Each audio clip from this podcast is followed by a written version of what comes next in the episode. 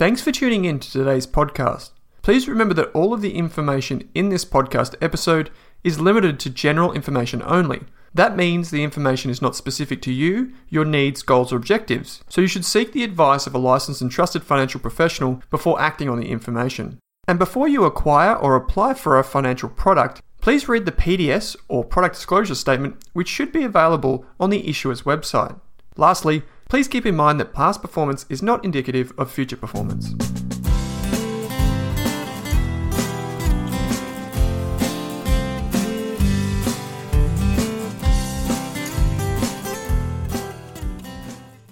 Kate Campbell, welcome to this very special episode of the Australian Finance Podcast. Good to be back, Owen. Yes, I said very special because we've got none other than Claude Walker from A Rich Life. Claude, how you going, mate? I'm happier for being here. Uh, good to chat to you guys both. Yeah, um, it's been a long time coming. You've been on the Investors Podcast, the Australian Investors Podcast, quite a few times, so um, you'll be familiar to many of our listeners. But it's first time on the Finance Podcast, and we're bringing in um, the expert, being you, for a discussion about kind of shareholder activism, what this whole thing about aware, socially aware investing, conscious capitalism, all this good stuff we've heard about before, to try and pick your brain about what we can do better with our money and our investment dollars and really just pay attention. So, Claude, maybe a good place to start actually is just how did you come to do what you do today and tell us a little bit about a rich life. Well, uh, it's always hard to know where to start with those stories, and I've told parts of the story before. Um, so perhaps I'll just fast forward to the bit when uh, I created my first website, which was for uh, blogging about stocks, which is kind of relevant in this um, particular discussion because it was called green equities. And I don't think many people know about that and mm. it doesn't exist anymore. But my first sort of, ex- like my first idea when I wanted to write about stocks is I wanted to write about stocks that would specifically, you know, be good for the environment because I, uh, you know, love trees and nature and wildlife and all that sort of stuff. And, um, you know, I basically wanted to find a way to align me making money and other people making money with also, you know, saving the environment. Um, and then, you know, I think the first sort of that essentially that, that first iteration in some senses failed because I was too focused on uh, what I would call, you know, more pie in the sky, like green tech kind of companies, which mm-hmm. just generally speaking, um, often promise a lot and de- delivered very little. I think, you know, I've talked before about my first actual investment, which was a company called Ceramic Fuel Cells. Uh, and that just the stock price went up because I bought it in February 2009 and I thought I was really smart for a while. But of course, throughout all that journey of, of that kind of investing in green equities, the initial website, I sort of started to realize, oh, it would be really hard to um, find high quality companies if I was so narrow in my focus. So I decided to broaden it, broaden it out to um, uh, anything that I sort of considered ethical. So then my next website was Ethical Equities, which I did for a while, and I had a fair bit more success with in terms of the companies that I I was personally buying and researching and writing about. You know, they did much better, and um, you know, it was at that point that like I then I was hired by the Motley Fool and and and worked there for quite a few years. Uh, ultimately, as advisor of the small cap service Hidden Gems uh, for separate reasons. You know, I like to invest in small smaller companies, and um, you know, through that time, obviously, that wasn't an ethical investing service. So, like, I had to put aside like some of my ethical investing passion for that role. But of course, now um, you know, I went after Motley Fool. I eventually went, you know, immediately started doing ethical equities again because that was my sort of passion. And eventually that's turned into like a column now at a greater publication, which covers arts and news, which is A Rich Life. Um, and I have my ethical investing column for that, where I, where I write about my, my journey as an ethical investor. Mm, so that's a richlife.com.au. Um, and you cover more than just, as you said, more than just stock market investing, but um, as we are just talking off air before, there's there's so much that you do offer.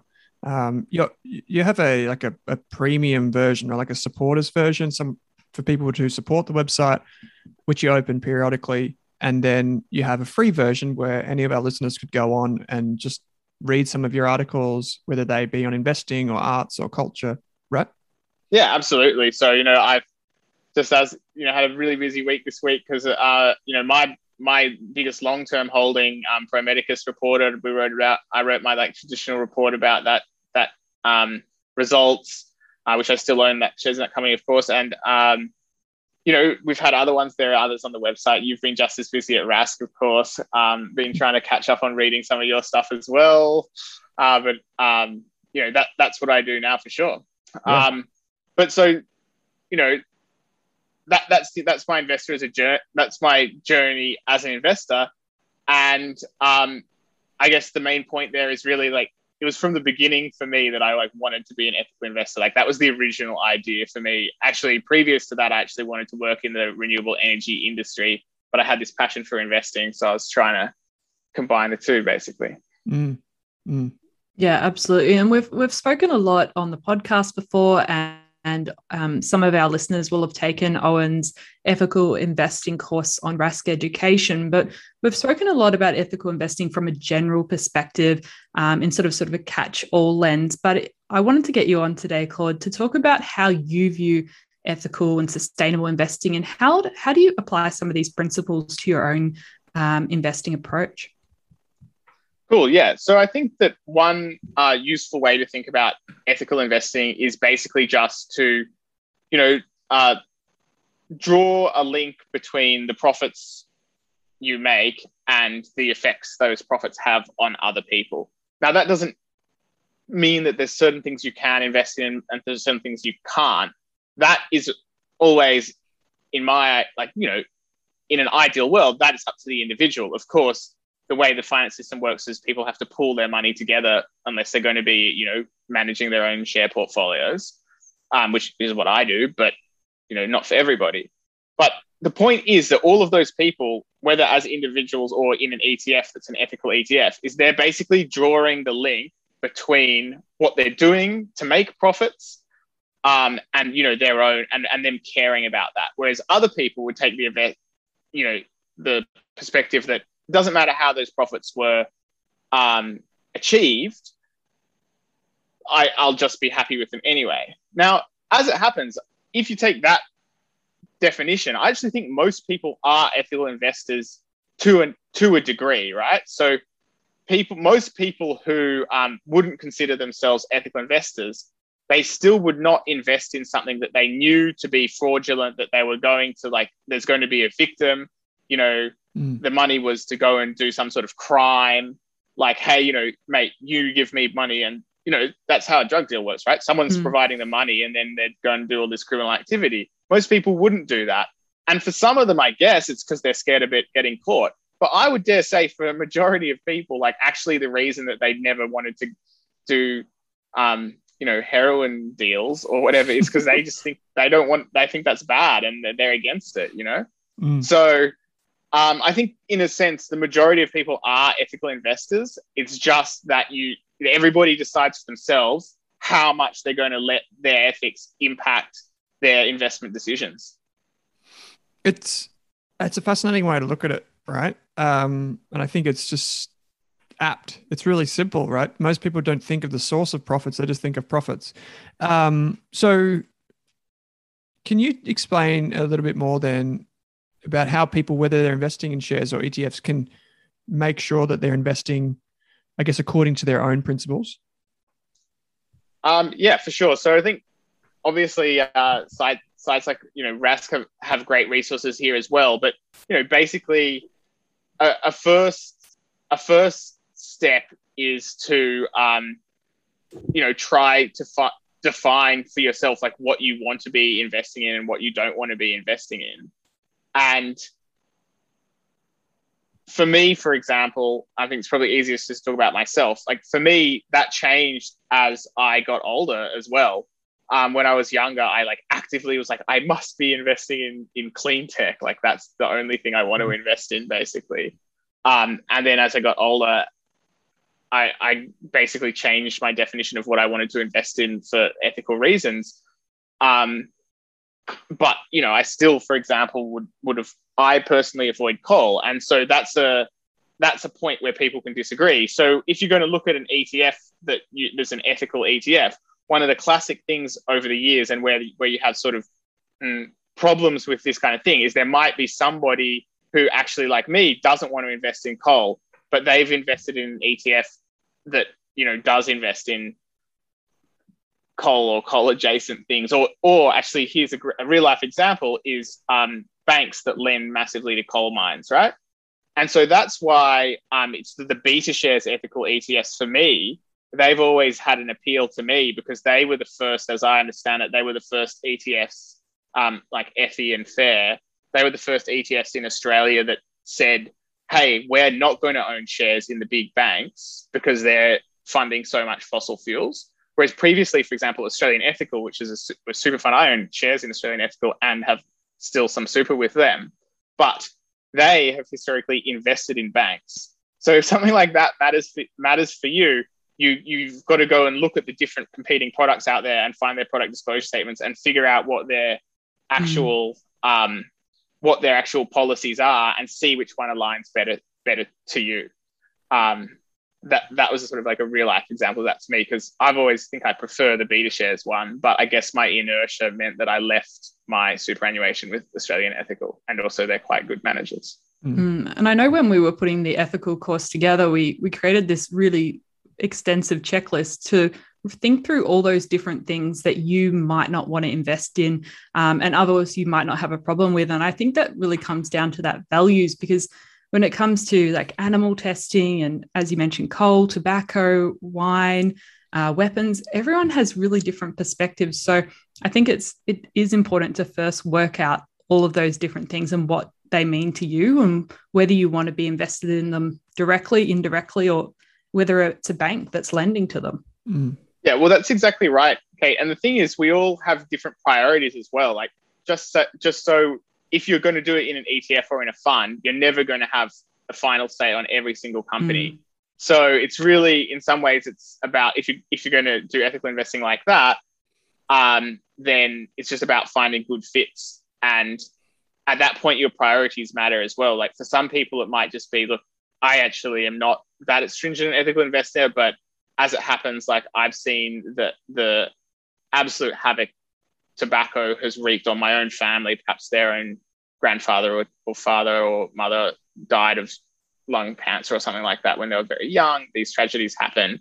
People draw the line, like they see that in their life, and, and, and they can be many people. They see something like that, and they're like, I don't have the bandwidth or the passion to get stuck into the exact, you know, activities of all these companies in an ETF that I own. But I have one place I draw the line, which is I just just mm. make sure it's not tobacco, you know? Mm. And that's ethical investing. That mm. is absolutely ethical investing. That is powerful ethical, ethical investing that has an impact on tobacco stock prices such that through dividend reinvestment, it you know it makes these things actually um, a good investment because their price is perpetually lower because so many people shun it. Um, but that also creates the policy and social environment where governments can turn around and strike blows against these tobacco companies because um, every single person that's losing out when the government taxes tobacco more, or the tobacco company, the investors, they are people that everybody has known that like somebody's got to tax it more. You got to make people smoke less so they're healthier. They know it's coming, right? Because the ethical investment movement left it, that made it, it gives a social license more to politicians and people to say, hey, we should absolutely just hurt tobacco companies and their shareholders with with laws, it creates the environment where that can happen.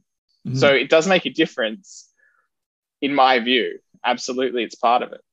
Mm. And I think another thing we wanted to talk about was a lot of companies over the last few years, especially fund managers, have seen ethical investing as a a good way to jump on a, trend, like say, and potentially uh, make money through fees and running a fund that the fund managers might not necessarily align with those values. They're just offering this product because there's a strong retail investor interest. And I know a lot of our listeners have mentioned they're looking more into ethical ETFs, ethical managed funds, ethical super funds. So, how do you um, make sure you're not just investing in a product that's sort of greenwashing, let's say, and you're actually investing in a company or a fund or a super fund that's really believes in ethical investing in the same way that you do?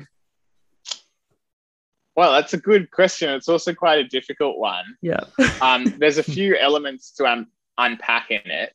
Uh, so, I think overarchingly, there's there's one que- there's one important point to make in response to that question, which is you you talk about, I guess, like you know the, the idea of greenwashing and, and the intentions and the reasons that certain people are acting in certain ways. And for some people, understandably, it it could make a difference whether somebody is cynically trying to give an ethical investing product simply because they want to make money by attracting people and, and, and other people that like sort of truly doing it or at least the dna of that company comes from um, you know wanting to do the right thing.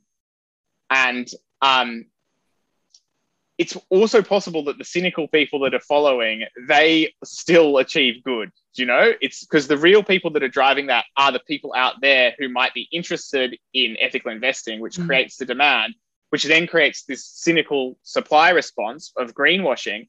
But as long as you as long as you're willing if, if you think someone might be greenwashing there's always a risk they're not actually doing a good job but you know if they are um, then they're still probably achieving a good thing anyway. So that's the thing I'll say up front when I talk about some of the players here.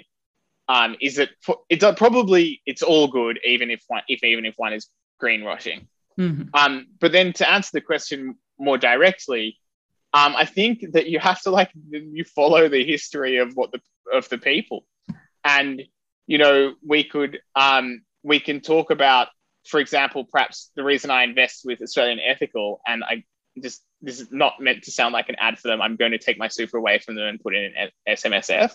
But like the reason I did historically is because, um, well, first of all, they've been doing it for ages. Like they were around years before anyone else. They were mm-hmm. started mm-hmm. by like, um, as I understand it, uh, you know, competing groups of like well-meaning, ethical, investor-minded people I have had in my um, I have had in my mum's house, I think, like, you know, all of these historical documents and, and annual reports and stuff that pertain to um, Australian ethical investments as it is today, because I'm friends with um, someone who was a, a, lifelong ethical investor who was involved with them at the very start. In fact, Australian Ethical, you know, bought out that that company ultimately, um, uh, of which I was also a shareholder. Um, so I, there is a long history, and they've had their internal disagreements and fights about things as well. But that it's a long-standing history of like I guess greeny boomers, for want of a better description, that sort of started this thing and driven it a long way. And I just think that there is like a lot of good in the in for all the inter, uh, like maneuverings over the years. I think there's like a lot of uh, integrity in that in that company DNA. So hence I have a soft spot for them. Um, and then, but of course, how, how can you criticize the well-meaning nature of something like Future Super, which, you know, um, is started by like climate activists in response partly to the fact that Australian Ethical was investing in Westpac essentially, and they wanted to have a climate, you know, a climate friendly super option.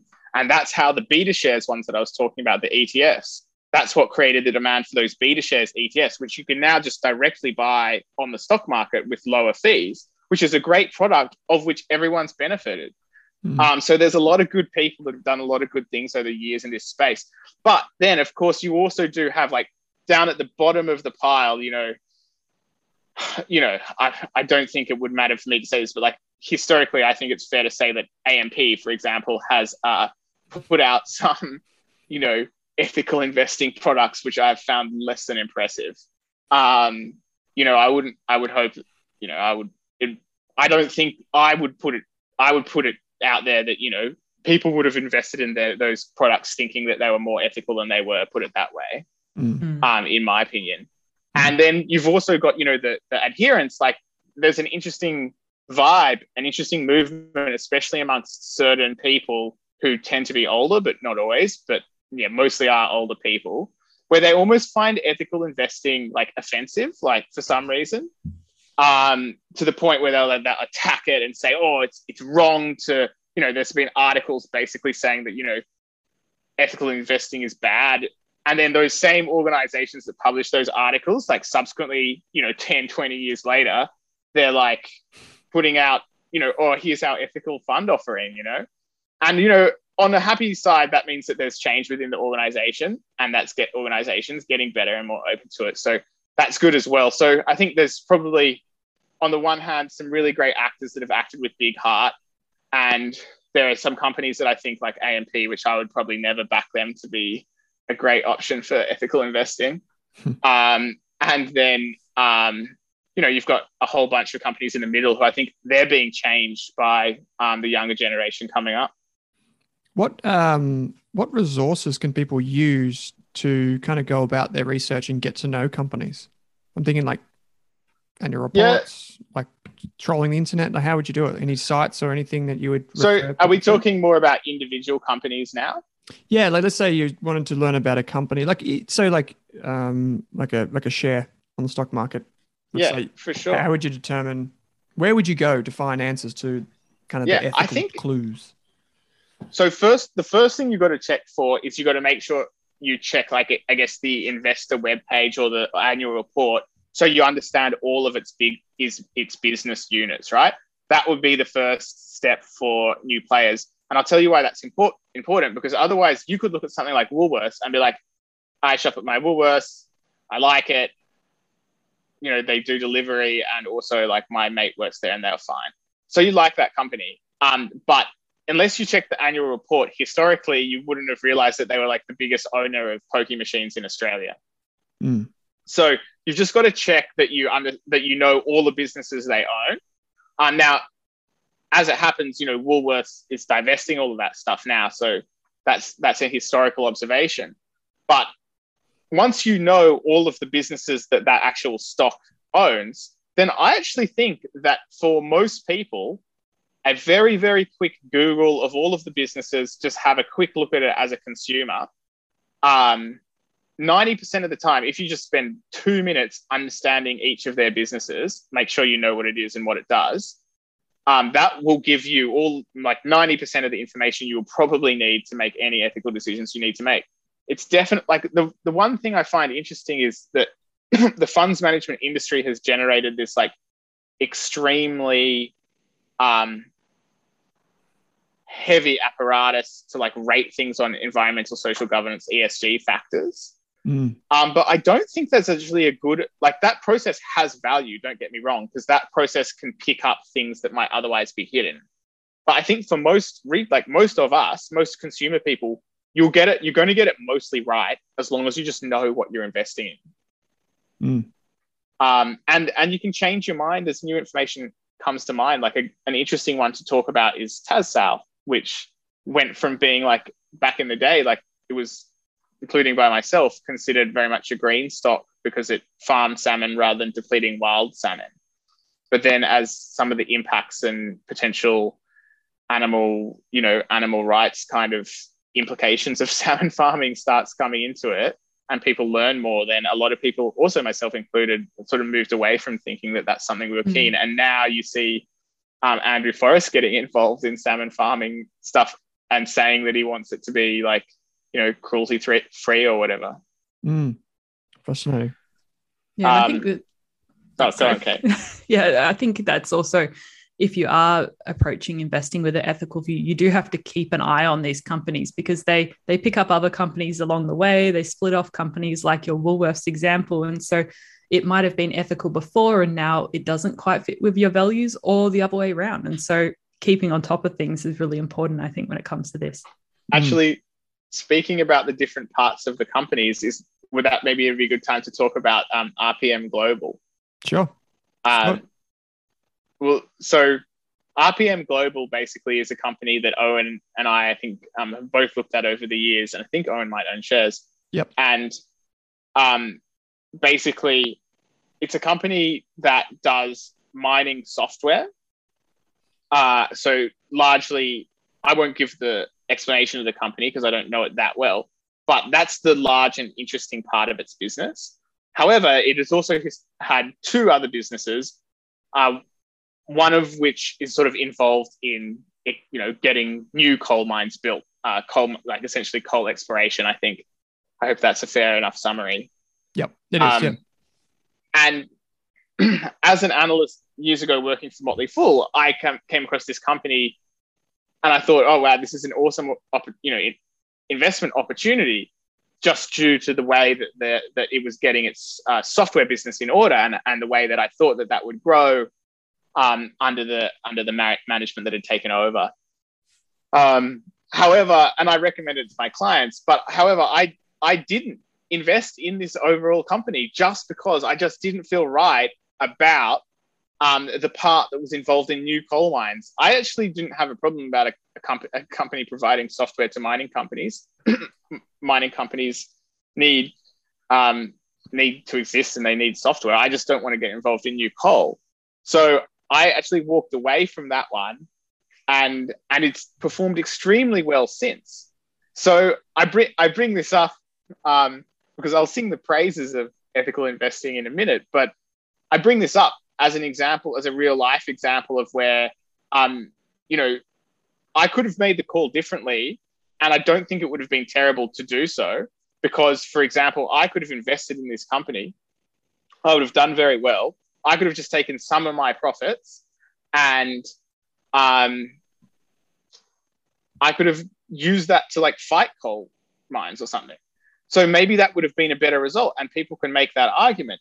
But when it comes down to it, for me, uh, I couldn't invest in it because I didn't have an affinity for that business, and I wouldn't have liked it very much. And I would have it would have constantly made me feel bad to know that I owned that just because I really am against new coal mines. So what would have happened is something would have happened when there was some slight wobble in that company, when something went slightly wrong or was not as good as I thought. I would have probably instantly sold those shares anyway because I've always been I would always be looking for an excuse not to own them. So I just didn't have the right psychology and DNA to actually be the person that bought that shares, hold those shares, and did really well out of it. So it becomes a little bit moot at that point about the whole idea. You can say, hey, but Claude, you could have bought the shares and sold them for profit and given to charity. Like, yeah, hypothetically, but realistically, what would have happened is I would have just bought the stock, felt bad, probably made a little bit of money, sold, and maybe repeated the process a bunch of times. But I that's that's that's why for me, like sometimes it hurts, but sometimes I'm I guess I just will uh, steer clear of a company just like I previously would have steered clear of Woolworths because of their um, poker machines. Mm. And I know you mentioned um, when we were talking off air about how much grey area there can be when it comes to figuring out if, if a company aligns with your values or not. Is there any sort of strategies you'd suggest for newer investors who are looking at a company and they're just not sure if it aligns with their values? In some ways, they're doing great things, in some ways, they're not doing so great things. And how do you balance that grey area? Yeah. Well, you can go the intellectual route and it gets really complicated, which is also fine. Or you can just like, how does it feel? How does it feel in my tummy? If I went and told my friend who doesn't care about investing but does care about trees um, what I was doing, you know, would I be embarrassed to tell them? Um, it's just how does it feel? And and what I'm trying to get at is this is also how you potentially unlock the power of ethical investing, is because that feeling is the same feeling that you will need when you invest in a really good company that's doing well in the world, that um, is run by honest, competent people, and uh, is growing. Part of the ingredient to make money out of that really good one that you found is to have the confidence to hold on to those winners. And that's why I see um, ethical investing as leading into this idea of affinity and how it feels because that's the same conviction you, will actually need to have a really big winner. Like i'm not advertising fall don't fall in love with stock like i did at the beginning because it's a renewable energy stock or it's a lithium stock or whatever the story is. And don't fall in love with that and stop being a, good investor and an analyst which is a whole different set of skills. But you still do need to have that affinity. It's going to be really hard to win big on a company that you have a disaffinity for anyway. Mm. um, yeah yeah, definitely important for sticking through those tough times when a company uh, doesn't have a, a, good week, day, year, month. Um, you need to have that confidence um, that it aligns with your values there. Mm. Um, there's one thing that we are going to talk to you about, Claude, which is just an article that you wrote, which we'll link to in the show notes from a year ago, um, which is basically engaging management and speaking to management. I know that plays, we've talked previously about how important that is. Um, I've got your kind of bullet points of what, you know, why these things are important. So some of the things you've said is try and find the CEO or manager's direct email. Uh, you can try and guess at the naming convention. So first initial dot last name at company or first name at company.com. Um, be formal, polite, and introduce yourself as a shareholder, an ally. Do not be aimless. Have a specific question and be very succinct. Demonstrate that you have tried to answer the question yourself and thank them for reading your email and leave contact details so they know exactly who you are and ideally enough information for them to find your online presence. So, a lot of people think that they can't reach out to management because they're just a small shareholder. Um, yeah, it's, and I'll tell you, mm-hmm. my aha moment there was so because I was doing law and I was interested in renewable energy. I did like um, a, a, renewable energy law thesis for which I needed to um, interview a bunch of renewable renewable energy companies that were listed on the ASX. Mm. so I was just this like honored student that was like, all right, I want to talk to all these CEOs. And that's how I learned that if you could just guess their email, which is usually trivially easy after mm. a few hmm. tries, and you reach someone, if you're like, hey, this is me, I'd love to talk to you about, you know, the thing that you're always thinking about, like their company. Um, and just make sure you have just like like one little good like a little good question, which means that how do you ask a good question means you have to have like for example, read their letter in the annual report and, you know, read, you know, a little bit of reading and thinking. And, and it's that, uh, it's the old co- co- coding, you know, quest response. What have you tried? Like, hmm. Google it first. If you can find the answer in Google easily, then you shouldn't ask it to the CEO. But when you find something um, that's like a good thing to ask, then yeah, do it. You'll you'll be surprised. And um, in particular, the smaller companies are usually will have time to reply to people, and, and it's always a good um, it's a good sign um, if people will talk to you. Generally speaking, although you know it's not hard and fast rule. Sometimes they come back with spin or or just a bit too into marketing, but yeah. most of the time it's a great result. Can I just ask you quickly then? Um, this idea of this is kind of related to that point, which is shareholder activism. Can you explain what that means and I guess uh, just what can it can it work? Yeah. Um, so shareholder activism is so one side of ethical investing is oh, which I've talked about a lot. Is like oh, I won't own shares in that because I don't like it. Another approach is to buy shares in a company and become a shareholder and then agitate as a shareholder for change. And just like the the strategy of not owning shares at all,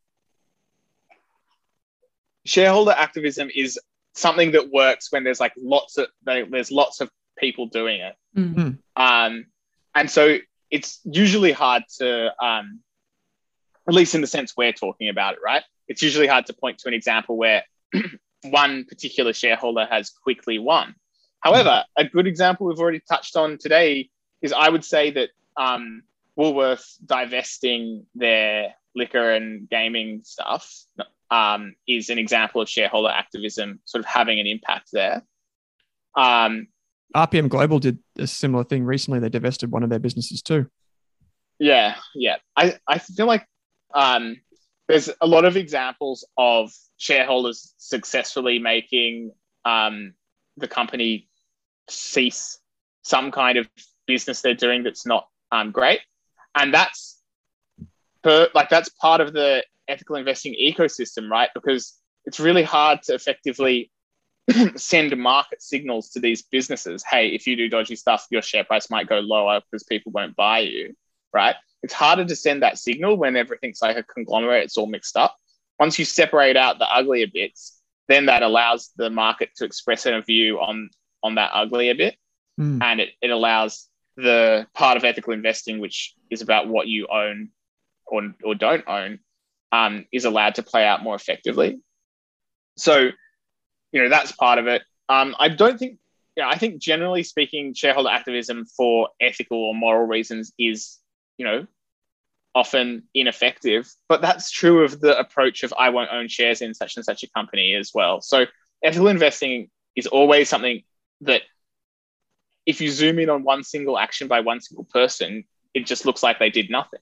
Mm. But it works through like time and the weight of capital over over a long period, basically. And that's why it's so exciting that younger people are in much higher percentages sending their superannuation to ethical managers, and that that's bringing change to the world.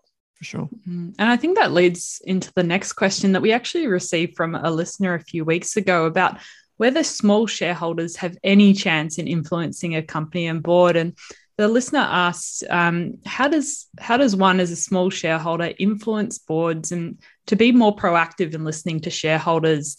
Uh, they said unless you're, it seems that unless you're a majority shareholder with the ability to vote down remuneration, your voice is lost in the masses.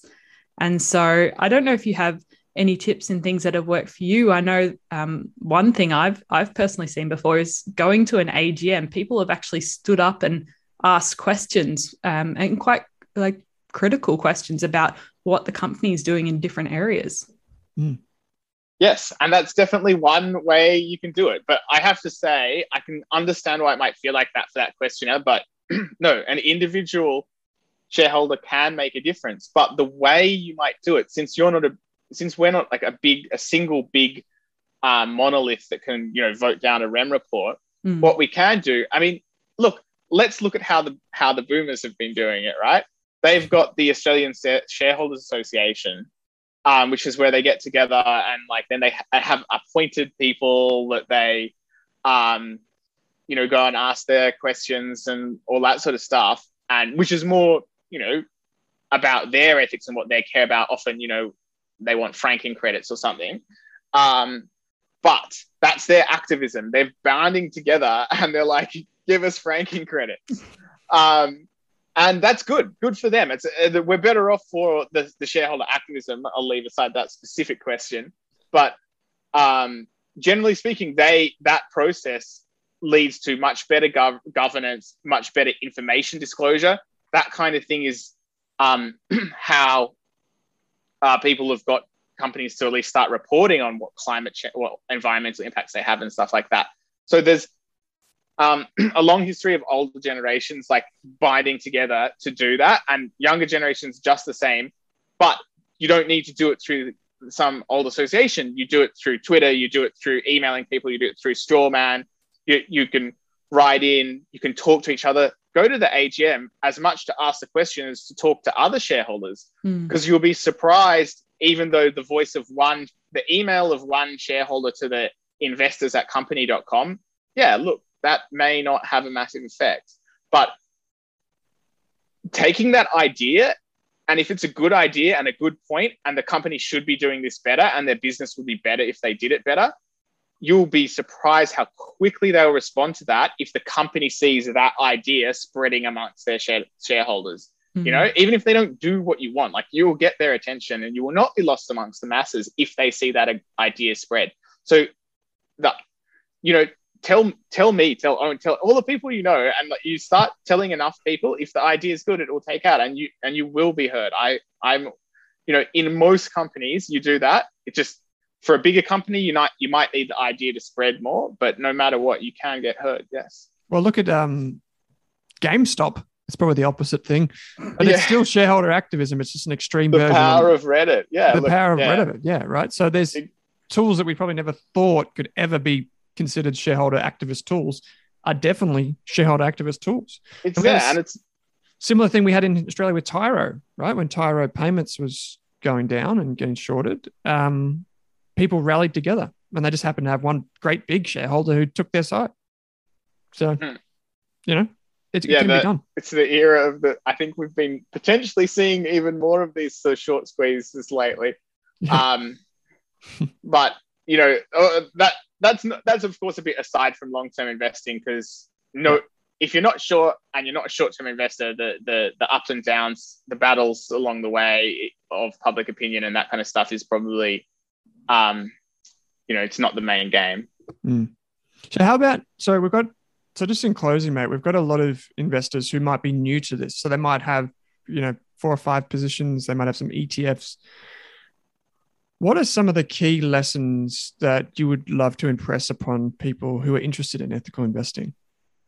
I guess it's a summary of what you've covered. Yeah, the, well, the, key, the absolute key thing is it's the upside of um, unlocking that part of yourself is massive. Okay, so um, ethical investing is going to be more fun and more profitable for most people, in my view, um, for simple reasons. Um, the investing sites like don't ever go so don't ever go too far and and forget that you're investing to make money. But if you're investing to make money and you try to be attracted to those companies that you think are doing good things that you know a little bit about um, look you could be into computer games and you you you you read about you know both in australia and overseas computer game companies there's one um, company called uh, unity software which i you know i like playing computer games this is the software that mm-hmm. game designers are like more and more using to design awesome. games I feel like games is like computer games is going to is like a growth industry. Um, this is not a recommendation. I do not know this stock well. I'm I focus on ASX. That's just me playing. Um, but that kind of thing, I couldn't. You know, I'm attracted to that kind of stock.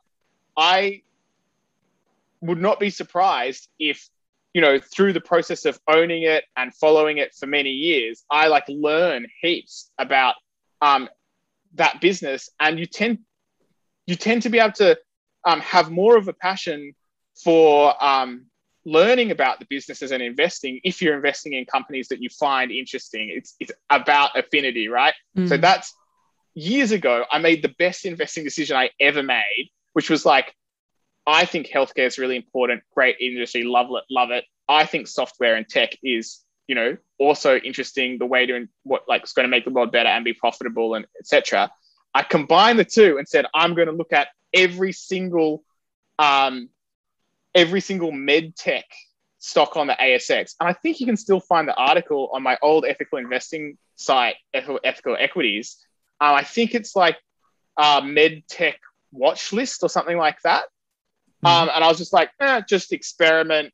You know, imagine if you bought one of all of these random med tech stocks, and I actually owned a few of them, or even most of them. But that's what I was doing is I was buying all the medtech stocks, learning about them, and then staying invested in um, the best ones. And from that list, let me tell you, like there's a few companies that like went to zero, but there's like one company, um, you know, which I mentioned before, Pro Medicus, which has gone up since that time about 60 times, you know, in in 60 times in seven years. Like you find one thing like that, um, and actually have the have the feels to hold on for at least not sell all your shares when it doubles. That's the challenge, isn't it? yeah, you.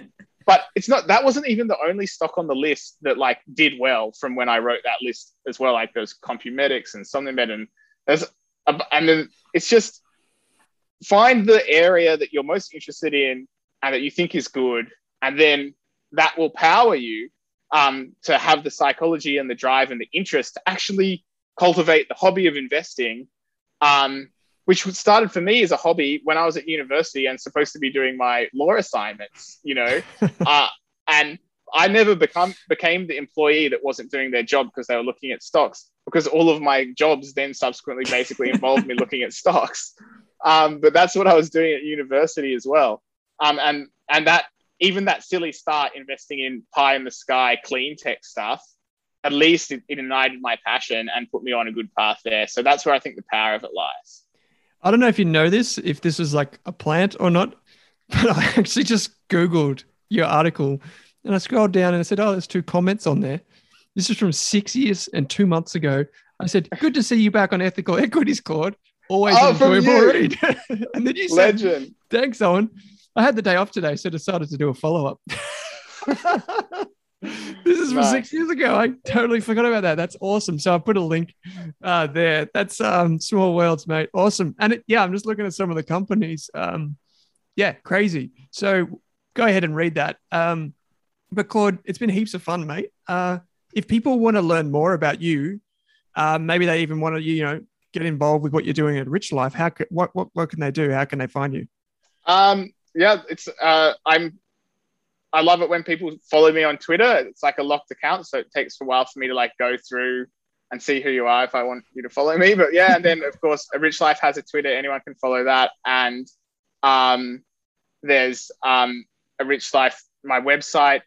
Uh, please do check it out. Um, we've got news, we've got um, arts and culture content, and we've got my column, which is ethical investing, which is um, ethical equities rather, and that's me talking about my journey, writing about stocks, and and also uh, whimsical little education pieces, um, like we touched on today. Yeah, great, yeah. mate. And I think yeah, Twitter is a good place to start. I, I, a lot of people have got their start with investing. Um, there's a lot of junk out there, but having a look through, there's a few diamonds, and you can follow um, the journeys of other interesting investors and get lots of different perspectives uh, rather than just hearing one side of the story, which is really important when investing. Yeah. I think we were saying just before this, when Claude asked you off air before how you and I, like how your journey started, and that kind of showed how you and I met each other, Kate, which was through Twitter.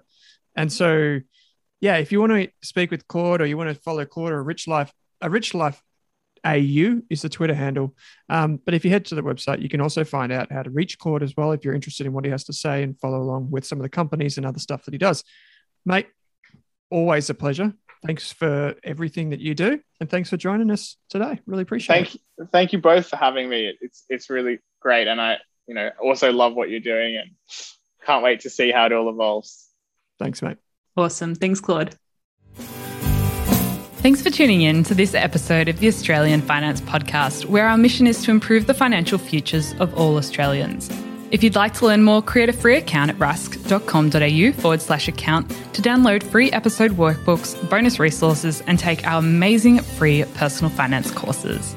You can also join our online community by following the link in the description if you enjoyed the show, what we'd love is for you to leave us a snappy review on iTunes. And you can follow us on Twitter and Instagram at Rask Australia.